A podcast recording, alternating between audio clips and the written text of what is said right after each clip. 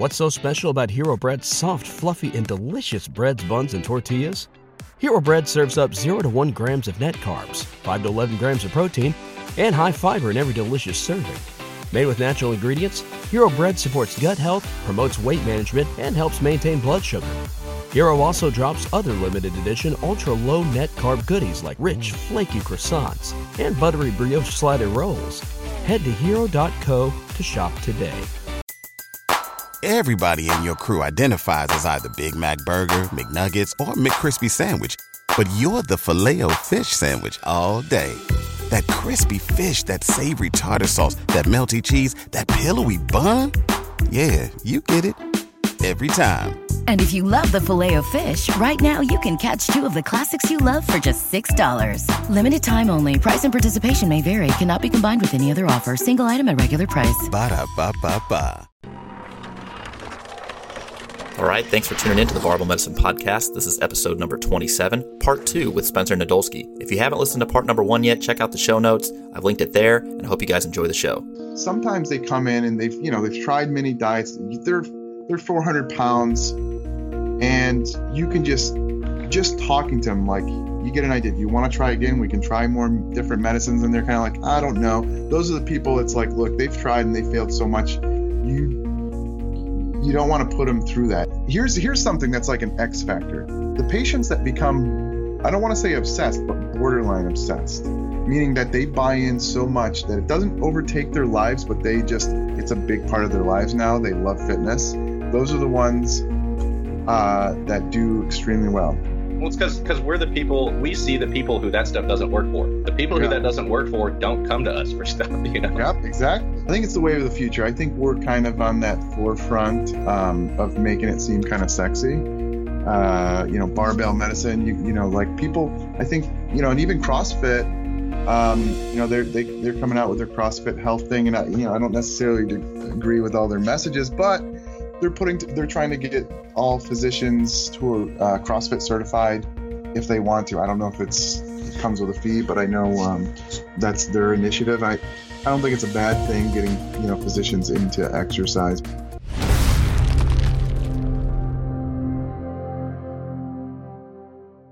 Do you have like a top three like medications that you actually like? Because our our listenership's probably not familiar with with the the medications that are being used in this in this situation. Yeah. Top three. Number one would be something called Qsymia, which is a combination of phentermine and pyramate. Unfortunately, the company that made this, Vivus or Vivus, I don't know how you say it. I think they're going to go. I think they're going out of business. Uh, so I a lot of times use phentermine monotherapy first to make sure that they tolerate it. About a half a tab, around 15 milligrams. It's only monotherapy, meaning just, just the phentermine alone. The FDA is only approved for like 12 weeks at a time. Uh, the the Qsymia in the combination together uh, is approved indefinitely as long as people have significant weight loss, but it's expensive. It's like 150 bucks a month. Insurance never pays for it, unfortunately. That one, I that one, it just that one works the best. It just works the best. It, it combines it with topiramate, phentermine with topiramate. Topiramate is not a controlled medicine. Phentermine is. Phentermine is a sympathomimetic um, uh, uh, that kind of works similarly to like methamphetamines, but um, they they're not addictive uh, and don't cause as many side effects. Uh, the topiramate, um, topiramate actually was used for seizures, you know, anti-seizure medicine. Then it was they found it helped with migraines, and then people were losing a little bit of weight. So um, has some side effects. So when you combine the two of them in lower doses, uh, you're able to get that efficacious appetite suppressant without the side effects. Uh, interesting enough, I love Qsymia. I just wish uh, I wish it were not so expensive, and I wish they weren't going out of business. The the next uh, the next medicine I um, I really like is something called Saxenda. It's uh, high dose liraglutide, which is a glucagon like peptide one agonist, and um, this was the, these uh, types of medicines. They were originally used for uh, diabetes, type two diabetes. Um, I don't know if you guys have ever talked about these on the show, GLP one agonist, but it's essentially the stuff that's released from your uh, intestines. Um, so, okay, here's a good thing. Here's a good story about this. If we have a little bit of time, but in I don't think it was like the 50s or 40s, they wanted to see whether your insulin release would go up what if you drank sugar versus where you injected it. And in my mind, if you injected it, it's getting right to your bloodstream. I would assume that you would release more insulin. What they found is that when you drank the sugar, your insulin went higher. So what they called it this incretin effect, the insulin secretion uh, or intestinal secretion of insulin effect, incretin. And uh, then they figured it out. They they wound up finding it was this uh, glucagon like peptide one, and then they you know obviously big pharma figured out a way in these uh, Gila monsters uh, in their saliva, whatever. Anyway, they, they got down to these, these little uh, molecules, and now they're making all sorts of peptides that are lasting forever. But anyway, th- this this stuff actually slows down gastric emptying. There's multiple receptors in the brain that um, that have this GLP one, and it causes it it will knock someone's appetite right out. It can make people nauseous, but it's an injectable, unfortunately, but it's you know subcutaneous, tiny little needles you barely even feel. That one's super powerful, and even sometimes I combine that with a Qsymia if people really have bad hunger. But I love that one. Um, uh, the third one is a combination of bupropion uh, and naltrexone. Contrave or something. Yeah. Uh, yeah, trade name is Contrave.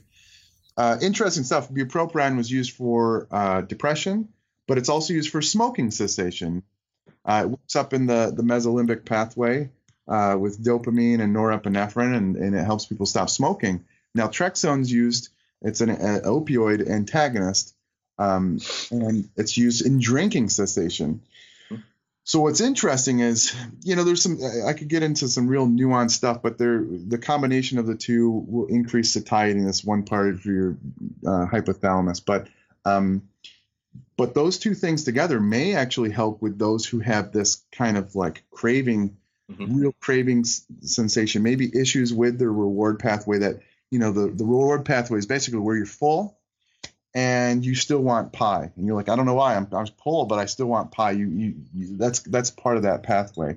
So that uh, medicine actually works up there as well and can be beneficial. I've, I've some patients do amazingly well on it. Some people don't lose any weight, and that's when you gotta change that medicine. But those are my top uh, three go tos. There's some other ones out there, but um, that's what I would look into if I were uh, needing one. Mm-hmm. Yeah, we should advise people to like not go on the black market to obtain said medications because there are adverse side effects and reactions that you can have that need to be managed or uh, uh, at least observed by a medical professional. So you know, don't go on like a website and buy this stuff and just be like, yeah, I don't know, man. I feel like I'm getting like pulmonary hypertension. I'm not sure like what's, um, you know that so that yeah so that would be like non-surgical management in addition to the conservative sort of therapy so obviously prescribing a very individualized like dietary uh, manipulations and exercise interventions when do you consider surgery or referring for surgical evaluation like is there let's say that there are two different person, uh, two different people. So person one, when uh, would you like refer that person just directly? You see them for the first time and you're like, hey, I got to refer you like right now. And then when like a person that you've worked with for a period of time and you're like, you know what, we need to refer you. Like what what are the two situations where that happens? Yeah, so uh, just for briefly, just like the medicines we talked about, the indications, the 27 plus a comorbidity, BMI, and a 30 comorbidity. So with surgery, it's 35 plus a comorbidity, like type 2 diabetes at, or just anything over a 40 BMI. And so when these people come into the door, it really depends. Like if kind of on, on the same spectrum, I can look at somebody and probably have a good idea, but I've been wrong. I've been wrong. People surprise me like, you know, I have, I'm, a, I'm pretty sure this person's not going to lose any weight despite trying some of these different therapies. Um, uh, but I've been wrong before and I'm just like, wow. And, and just impressed. But sometimes they come in and they've you know they've tried many diets. They're they're 400 pounds, and you can just just talking to them like you get an idea. Do you want to try again? We can try more different medicines, and they're kind of like I don't know. Those are the people. It's like look, they've tried and they failed so much. You you don't want to put them through that and eventually they'll have to come back to you if you're working with them medically and you'll have to watch them through for six months uh, try to at least attempt to lose weight because insurance companies want to see that before bariatric surgery. But in those cases, I tend to send right away. otherwise, I'll give it a good. I'll give it my best, and with best coaching and medical practices, and um, see if we can get some uh, a good at least ten percent response in weight loss. But uh, otherwise, I'll I'll just send them on and work with the surgeon. Yeah, I mean that's been my my similar experience when I have referred people for bariatric surgery evaluation, and, and I think there's a negative stigma, particularly amongst the like the health in the health field. You know, are uh, uh, uh, particularly practitioners without medical training that oh surgery is like a last ditch resort, and, but that's not an evidence based opinion. I mean, if you look at like long long term uh, uh, success data, like surgery kicks kicks yeah. ass. You know. I know it's and, like sometimes I'm like I wish I were I kind of wish I were a surgeon, and then I realize I'm like. I'm like freaking stupid with my hands. I would never be a good surgeon. But uh, no, it's by far, by far better data than medical therapy or conservative therapy. Unfortunately, I wish it weren't. I wish that weren't the case. I just wish, yeah. but they kick our butts. I remember yeah, watching. So, I remember watching some of those laparoscopic Roux-en-Y's back in medical school. It was just like amazing watching somebody just rearrange someone's anatomy, and then I know that like, hey, five days from now, this person's going to be cured of diabetes. That is neat. yeah, yeah, yeah, and uh, I mean there are so you know the overarching theme here is when the benefits of a gastro gastric sur- uh, bypass or, or, a similar surgery outweighs the risk of not only the surgical procedure uh, but like the post surgical uh, complications you know because there are things that you that you're gonna may have issues with like dumping syndrome and uh, malabsorption diseases and stuff like that and that's got to be monitored you know uh, indefinitely. S- but the bet if the benefit outweighs those risks that's the person who needs to be referred so I would really like to kind of temper the sort of negative stigma that surgery has. It's not a failure of like willpower or like you just didn't try hard enough or you didn't try enough things. It's just that, hey, at this point, I mean, you could spend another 20 years chasing this dragon of like weight loss, or we could go like change your life now, you know? And for some folks, particularly, you know, as, as you discussed BMI over 40 or multiple medical comorbidities that would uh, uh, benefit from this uh, management like right now those are the people who need to be referred and a failure to do so is you know effectively malpractice on some level because you're just not giving a, pers- a person their best chance to succeed and live a high quality life uh, uh, you know and and not develop uh, complicated disease processes so yeah. I think the way that the you know the way I think about it, ha- seeing the entire spectrum of of the complications of obesity, like especially on the inpatient side, for example, yeah. but it's like, hey, if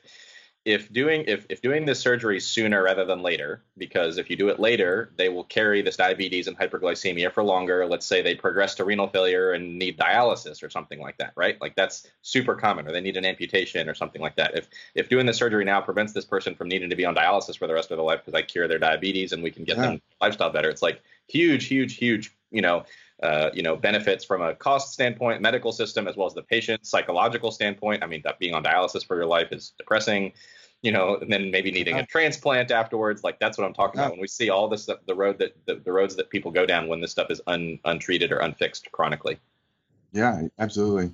And it, as much as we're like saying this may be a magic bullet, it's really not though, because there no. are a bunch of people who fail gastric bypass yeah. or other surgeries. So it's just at, at, the point that you're considering this, uh, I, I, do think that the medical evaluation is important. So yeah, I, it's good to have some some backup there. You're not like, ah, oh, you're crazy, man. Just just try harder. You know, yeah, just exactly. come on, man. Eat less, move more, try harder.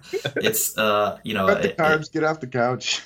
yeah, yeah, and again, it, we're only laughing because it just we recognize the the gravity of, of, the situation is a big problem, and then we just need to do a better job at, at referring appropriately and, and managing these things. Um, well, it's because because we're the people we see the people who that stuff doesn't work for. The people yeah. who that doesn't work for don't come to us for stuff. You know, yep, right, exactly. right, right, right, right.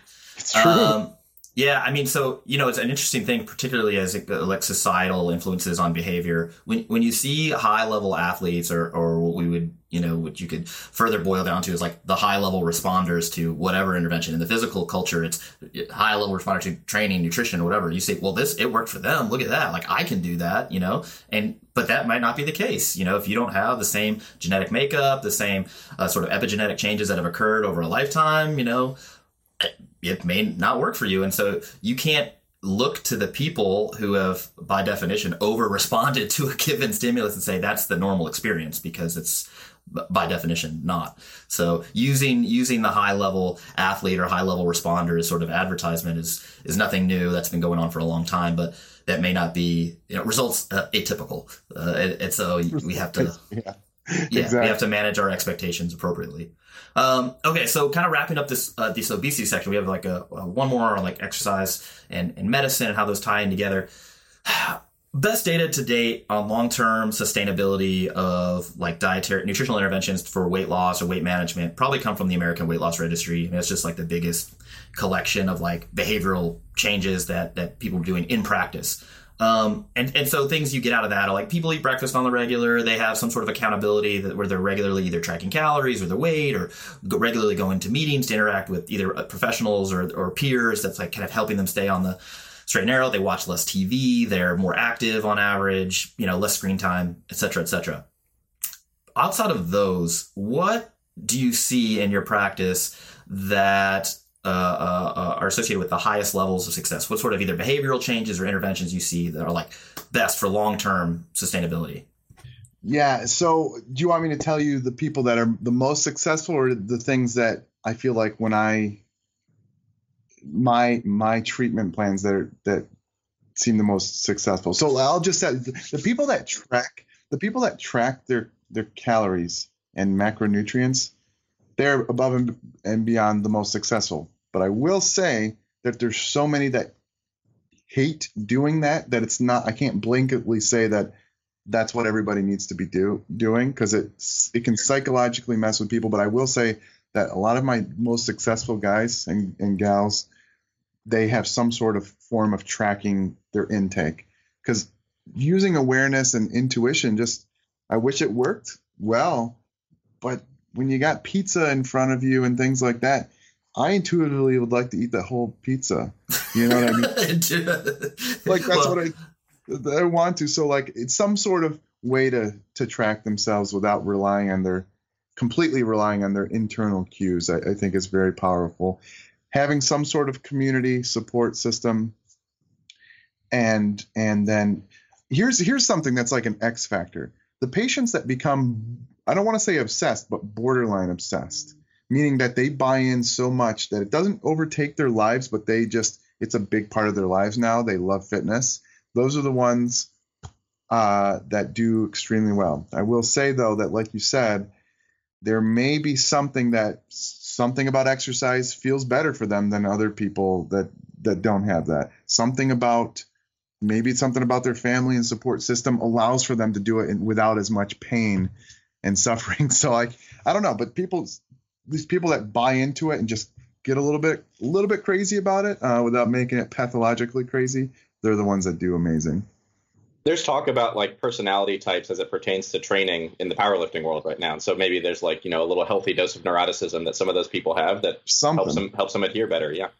Yeah, I'm sure that you know if you went back and and and figured out people's natural temperaments, you know, that have been developed throughout uh, childhood through into their mid 20s, and, and figured out how that comported to their dietary success, that you're going to see parallels. Like, well, this particular approach works for people with this level of neuroticism and this particular approach maybe works better for people who are uh, you know a little more anxious or disagreeable or it's also like it, it, it's also like he said that that you know eating food and all the, and, and kind of this lifestyle stuff it has a significant psychological and social component so basically you know we're painting this picture of yet again like a biopsychosocial model for obesity and obesity management and so all your eating habits and what your parents did and all this stuff as a kid like all of that plays a role in the same way that when we talk about pain, it's like, hey, what happened? You know, when when you when you hurt your knee as a little kid and your mom like rushed and coddled you and everything over your knee pain. How does that translate into how do you respond to pain as an adult? So there's similar stuff, you know, when it comes to you know dietary, lifestyle, eating habits, social behaviors, things like that, uh, long term.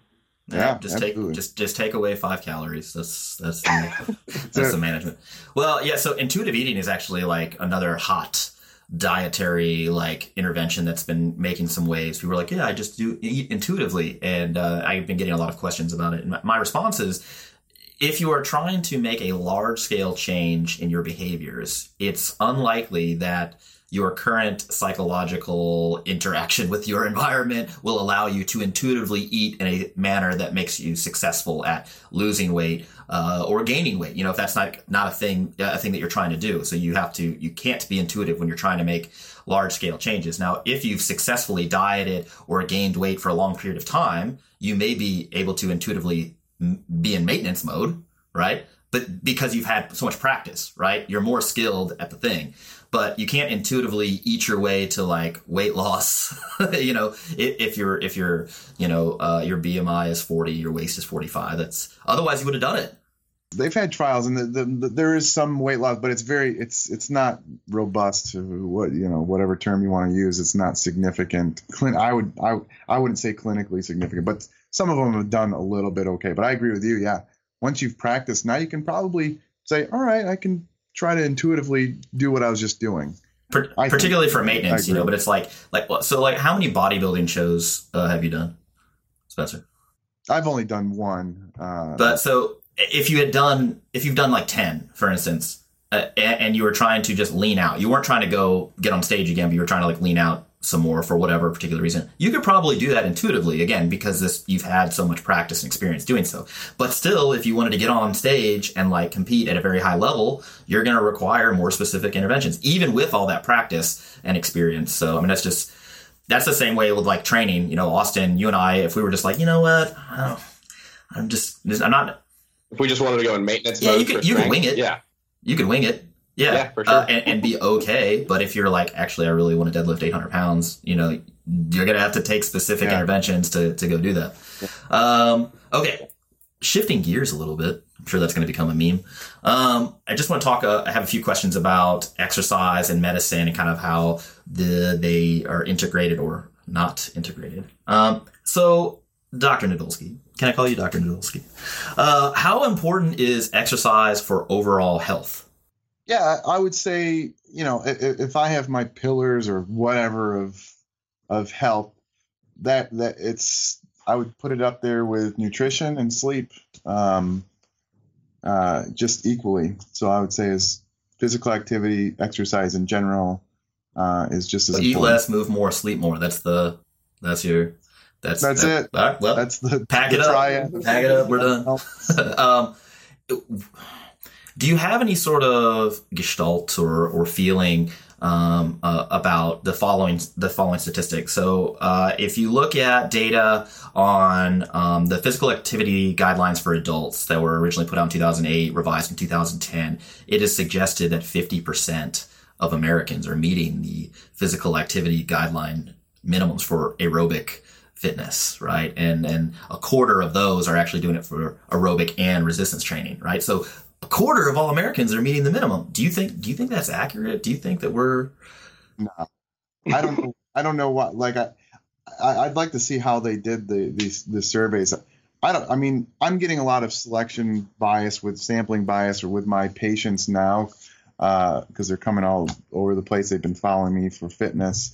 And now they're coming to me online. But um, uh, when I was in the clinic, most people in general they didn't do a damn thing. Most normal people, and like whether it's lifting, whether it's running, biking, even if it was just walking and getting their steps in per day, they, I don't. I, very few people got what I would think is uh, a good amount of exercise. Yeah, I mean that's been my experience too. Just, I mean, if 25% of my self-selected patient or client population was getting in the recommended uh, amount of exercise that's put forth by those guidelines, I would be very surprised. And, I mean, the data comes from like NHANES sort of questionnaire stuff where people are filling it out. And yeah. I think that there people are as likely to underreport or overreport activity as they are to underreport calorie intake. Yeah. It's like the yeah, average American's eating 1800 calories and and training, you know, 10 hours a week. It's that that's probably yeah. seems unlikely.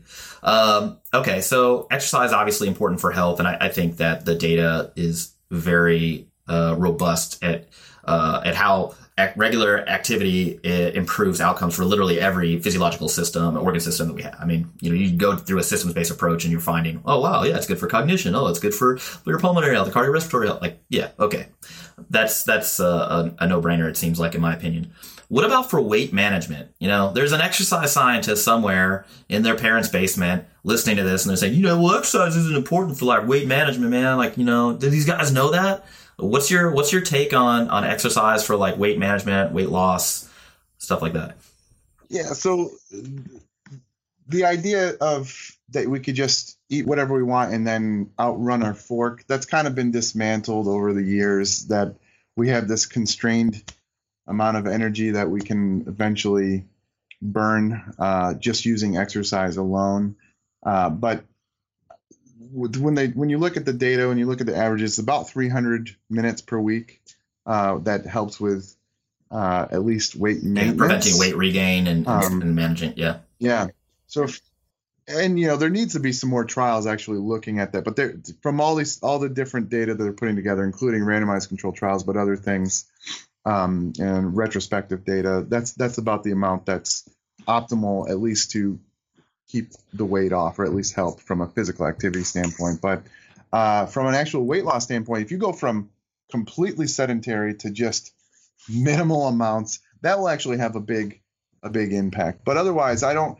I uh, you know my biggest thing is I I try to just get my patients to move any little bit because so many people just at least in the clinic, like I said, now people are doing all sorts of stuff when they see me online, but in the clinic, people just didn't do anything. So I try to get them to walk. I try to get them at least two two days a week of some sort of resistance training if if they'll allow for it.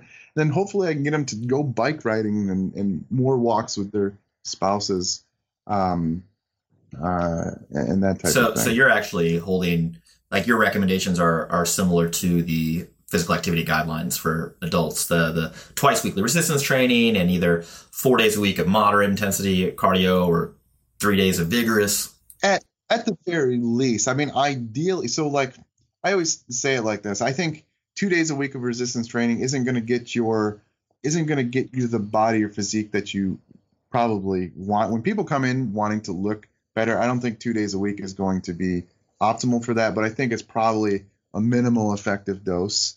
Uh, I think ideally, you know, you got we could talk about three versus four, maybe five, six day splits and things like that.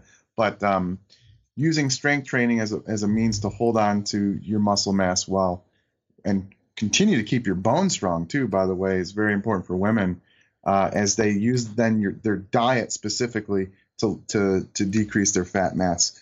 That would be ideal, and then adding in a little bit of cardio uh, aerobic training just for cardiorespiratory fitness, and maybe to add in a little bit of extra um, uh, caloric deficit to uh, augment the process. But that's yeah, that's about that's about what uh, I'd say. Are you actually writing like exercise plans for patients, or are you just giving them general guidelines?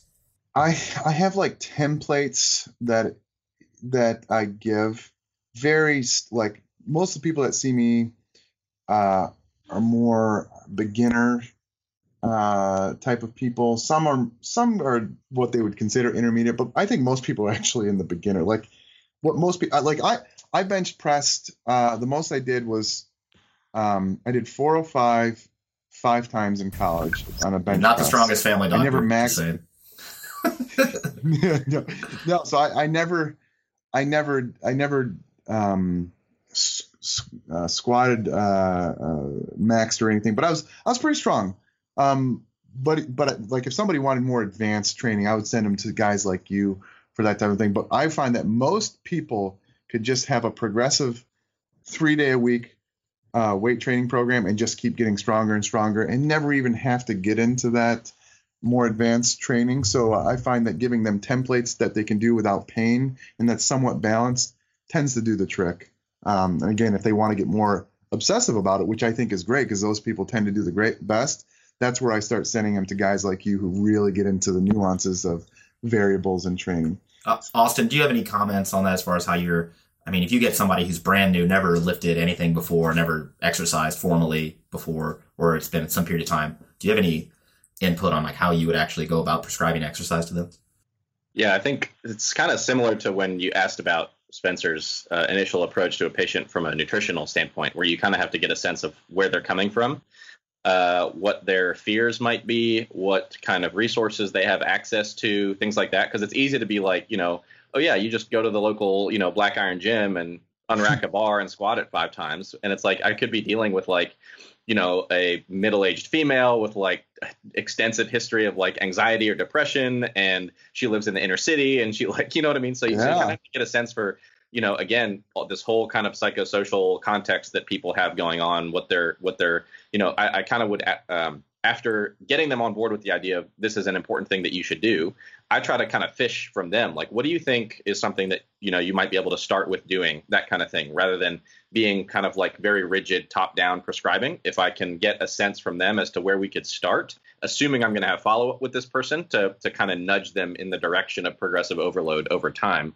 um, would probably be the place that I would start. And I would agree if I could get somebody started on uh, two days at a minimum of resistance training and then eventually bump that up to three, that'd be great. If I could get them to do one to two days of conditioning over time on top of that, which starts to push a lot of people's like scheduling and like time commitment willingness. Uh, but but but for the more again for the more neurotic types, for example, they might be willing to do that. Uh, I would totally go for that. And then I totally agree that most people uh, most people are you know when they're coming in, they're in novice land from as it pertains to physical development.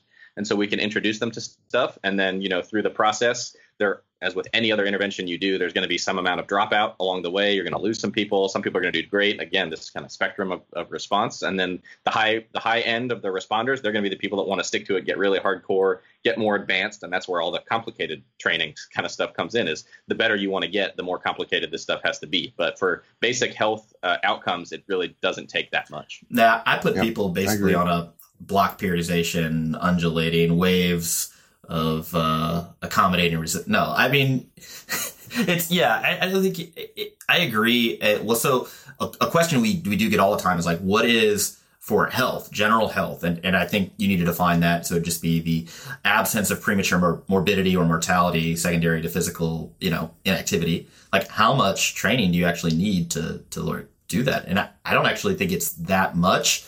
Um, and and and so usually what I do is I'll I'll describe the sort of physical utopia.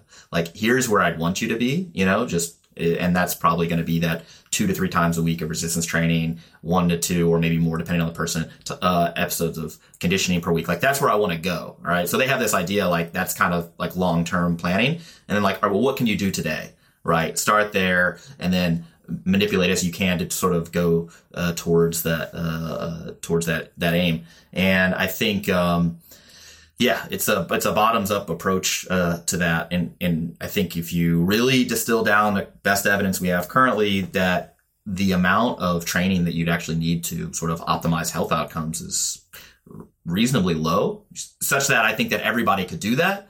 Uh, the bigger issue is going to be weight maintenance, and I think that to the degree you're going to use exercise as either a prevention of weight regain or additional calorie burn to sort of help, you know, the other interventions you're doing, that that amount's going to going to going to vary. But um, so I think that's good. Yeah, so we agree. Good. We don't have to argue and come to fisticuffs. Well, I don't think so. Yeah, because it's like a J-shaped curve. I mean, you go from sedentary, and then just a little bit. You know, like you said, yeah, the guidelines 150 minutes, whatever, but even just a little bit will go a far way compared to if you go from a little bit to a lot of bit. Uh, that's my yeah. There's like a there's a, a, plateau as far as health is concerned, and there's probably there's an inflection point at some point where where so much training or so many resources are being devoted, or so many lifestyle choices or behavioral choices are being made towards performance, where health actually tends to suffer on on some level. Yeah, yeah, and that's high level performance. People will say, well, the highest level performers are the healthiest. And it's like, I don't think you necessarily know what's yeah. going on under the hood on these on these on these folks. Um, you know, a, another question we get a lot of time, uh, uh, uh, very frequently that I think it'd be good for all of us to answer. You know, why do you think that doctors have a hard time prescribing exercise? You know, the the yeah, it's. I think simply. I, I know it sounds cliche, and we talk that doctor doesn't even lift. uh, it was ingrained in me. It was ingrained in me at a young age. My dad was the wrestling football coach and chemistry teacher. He had the key to the weight room for the high school. And you, there's videos of me and my brother. I was seven years old. He was like 11 or, or, or so, and we were working out with my dad. Um, uh, so you know, I I always knew I was like I want to use lifting as medicine you you very early had barbell medicine. You wanted to use lifting as medicine. You're you two guys are meatheads. I'm a meathead. We love lifting as medicine. Uh, uh, now, you take the take the average physician. Probably didn't lift in high school. You know, a little bit of a bookworm. That's nothing wrong. They're smart people. There are people that are super smart doctors that don't lift. Better clinicians than we'll ever be, maybe, but um, uh, uh, but they they never got that exposure, and so in medical school we don't learn about exercise. All we know is that exercise and lifestyle is good, but we don't learn the nuances of it. We don't get in depth into mm-hmm. programming or whatever. Uh, and and so then if so then you take that and then you go into practice and you're like, yeah, you should go, you know, run or something. I know that's exercise. You see people. yeah, get out of my office. Get, get out of my office. Go eat, eat less, move more. Go, go do a, go to the gym or something like that.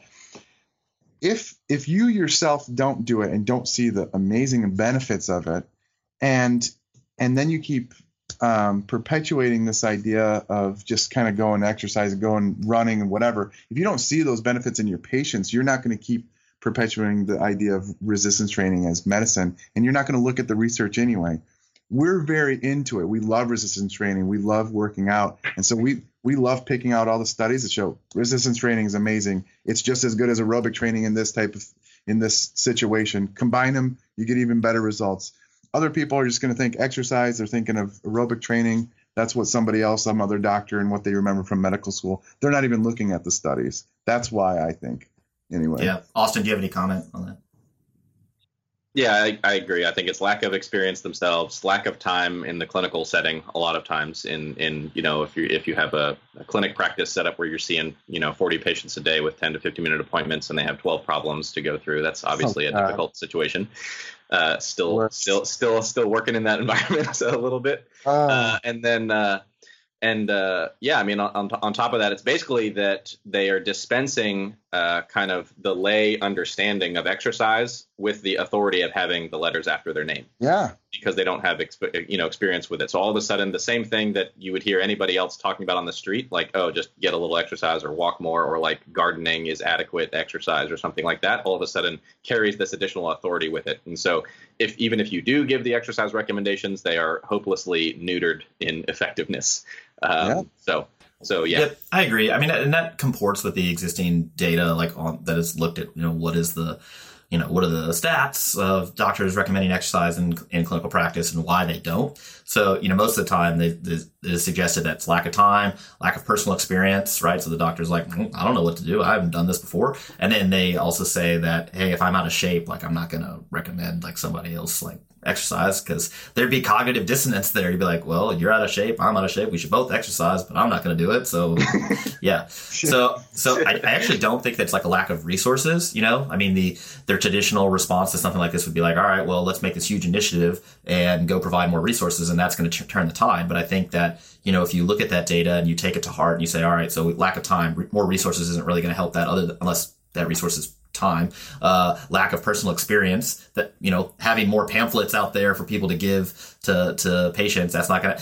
Well, I'm, I'm saying, you know, like, hey, you should exercise, and here's how you should do it. That's not going to necessarily help with personal experience. And then being out of shape, that's that's not necessarily going to be the initiative that's going to turn the tide. Rather, I think that you know, currently our society, particularly in America, is big on physical fitness. I mean, you know, in the in the 50s and 60s, you know, people our age were going to concerts and you know smoking cigarettes and uh, you know and other and, and and doing other things, but but physical culture wasn't in the public eye. You know, the people weren't having protein bars on the regular for like their nutrition. You know, it's just different. So now I think with this latest like sort of uh, importance placed on physical culture and your your appearance and aesthetics and everything else, I actually think this is getting pushed uh, more to the forefront. So I, am hoping that that we can leverage that to get more doctors training, more more in, uh, uh, interest in this sort of thing, and and and you know at that point. Uh, resources like Exercise is Medicine that the ACSM has came up with a few years ago will be very useful. But right now, that resource exists, right? It's like this huge compendium of like data on exercise and how it can prevent disease and how you can refer and what you need to do. Just nobody's going to the website. You know, I assume that one day I'm going to go to the website and it's going to be like GoDaddy has now owns this domain because we failed to like update the thing. it I remember it coming out in 2007 ish. That's right when uh, I got into medical school, and I was like, "Wow, this is amazing!" And then it was a few years later, they hadn't even updated it, like, and I was kind of like, "What's going on here?" And I, I thought it was the coolest thing ever, and it just, um, yeah, it would be nice if that got into medical schools, like. Maybe everybody sh- should have gym class in medical school. 100%. You know, Yeah. like yeah. something. I don't yeah. I think it'd be cool if there was, you know, a push for, yeah, we're going to have a, like a, uh, in the preclinical years, we're having this sort of two year long, you know, physical well being course. And there's like a culinary aspect to it. There's like a training aspect to it. And you're learning sort of these practical interventions that you can use when counseling patients. I mean, we start from our very first year of medicine, medical school, like, hey, this is how you talk to a patient. It's like, all right, cool. So we're learning stylistically how to do that and how to get the information we want. But, but as far as content wise, we could use a little more training doing that. I'd much rather have have that be uh, a, a part of the curriculum than than you know another problem based learning group on on you know. Uh, consider that you're standing on the edge of an airplane uh, and the atmospheric pressure is this you know what goes on in respiratory physiology wise? Like that I prefer that we have a a, phys- a physical uh, well being course uh, something like that. But at the Barbell Medicine University uh, School of Medicine we'll we'll uh, we'll do that. BB BB SOM. So uh, stay tuned for my for my endowment. Um, so I mean that's that's my future of exercise as, as far as lifestyle modification and clinical practice. Like that's you know people ask what would you do if you got a billion dollars? What would you do? Well, I'd start medical school. That's what I'd do, and then you know Yeah, I'd be in charge cool. of like shaping the future. You know, um, where do you see the future of exercise as like uh, lifestyle modification or as adjunctive treatment in clinical practice? Where do you see that going, Spencer? I, I do I, I, see it becoming I mean there are places that are adding in like culinary courses and I, I, I think I think it's the wave of the future. I think we're kind of on that forefront um, of making it seem kind of sexy. Uh, you know, barbell medicine, you you know, like people I think, you know, and even CrossFit, um, you know, they're they they're coming out with their CrossFit health thing and I you know, I don't necessarily agree with all their messages, but they're putting they're trying to get all physicians who are uh, CrossFit certified if they want to. I don't know if it's it comes with a fee, but I know um, that's their initiative. I I don't think it's a bad thing getting you know physicians into exercise, but uh, I think ideally, I think the coolest situation would have doctors' clinics attached to gyms. I that might be a little bit crazy sounding, but I think that would be pretty cool. Um, Look, Uh, you're removing barriers. You, you have a patient, you know, Jane Doe comes in and you're like, Jane, so we need to do this with your nutrition. Here's your specific intervention. Uh, we're going to have regular follow up with our RD who's down the, you know, down the hall. And, uh, we're going to have regular follow up with me so I can evaluate this thing. And oh, also, you know, the trainer is down the hall too. So, and you're going to go twice weekly, see this trainer and they're going to give you the, uh, your prescription. Well, so basically it's all handled in house. That's exactly the situation I was talking about earlier, as like the impossible situation that we sometimes run into from a psychosocial standpoint. You're getting all that stuff out of the way, and they can go down the hall and, and, and do it, which sounds sounds awesome. And I agree that I think that probably the way, based on how medicine has kind of evolved, say probably in the past 10 to 15 to 20 years, that it's going to become more of this multidisciplinary type deal where instead of you know the doctor's appointment just getting longer and longer and longer in order to address all the medical problems um, you know now we're seeing stuff like pharmacists kind of jumping into Yep. the clinic uh, to help with some medication management or you know medication titration insulin adjustments blood pressure medicine just stuff like that we're going to see rds jumping in hopefully we can see some you know some sort of uh, you know uh, training related thing uh, pts stuff like that would all be you know beneficial if we could if we could kind of develop that sort of a system under one roof Yeah, yeah, it would be. You, you can just say, just just go down the hall. That's the. yeah, very cool. Uh, Spencer, it's been awesome having you. Uh, I just want to give you an opportunity to kind of give your your closing thoughts. This would be like the Jerry Springer section. You know, your final thoughts. Um, anything that you want to put out into the interwebs uh, for people. Yeah, no, I, I would just say understand that obesity is a is a complex disease. Whether you want to call it a disease or condition, I don't really care. It doesn't matter. I personally think of it as a disease. Just understand it's complex and it's hard to solve, and it's not just going to be eat less, move more. Those are the components that need to be involved. It's doing that is going to be very difficult. I think that's one key component just to kind of wrap that up.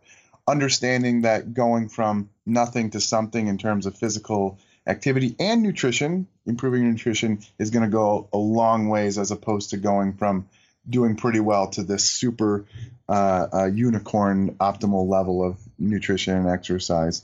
And I, I, you know, that's that's basically my big thing: getting people to do simple, basic stuff.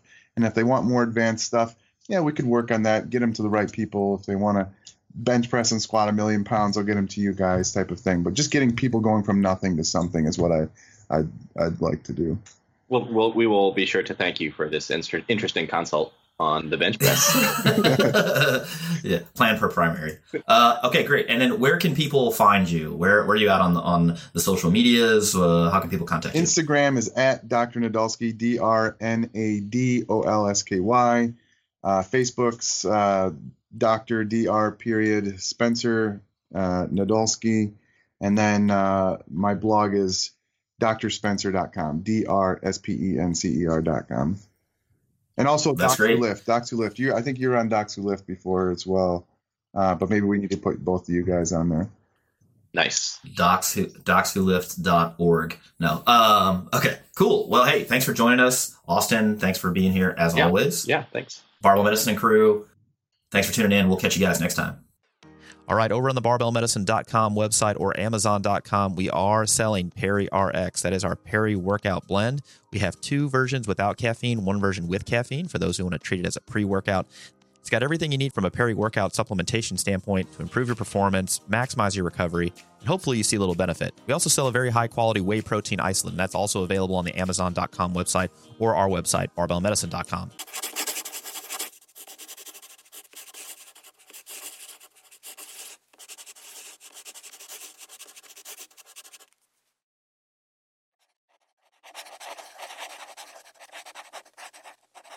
If you're a woman over 40 dealing with hot flashes, insomnia, brain fog, moodiness, or weight gain, you don't have to accept it as just another part of aging. The experts at MIDI Health know all these symptoms can be connected to the hormonal changes of menopause. And MIDI can help with safe, effective, FDA approved solutions covered by insurance. 91% of MIDI patients get relief from symptoms within just two months. Book your virtual visit today at joinmidi.com.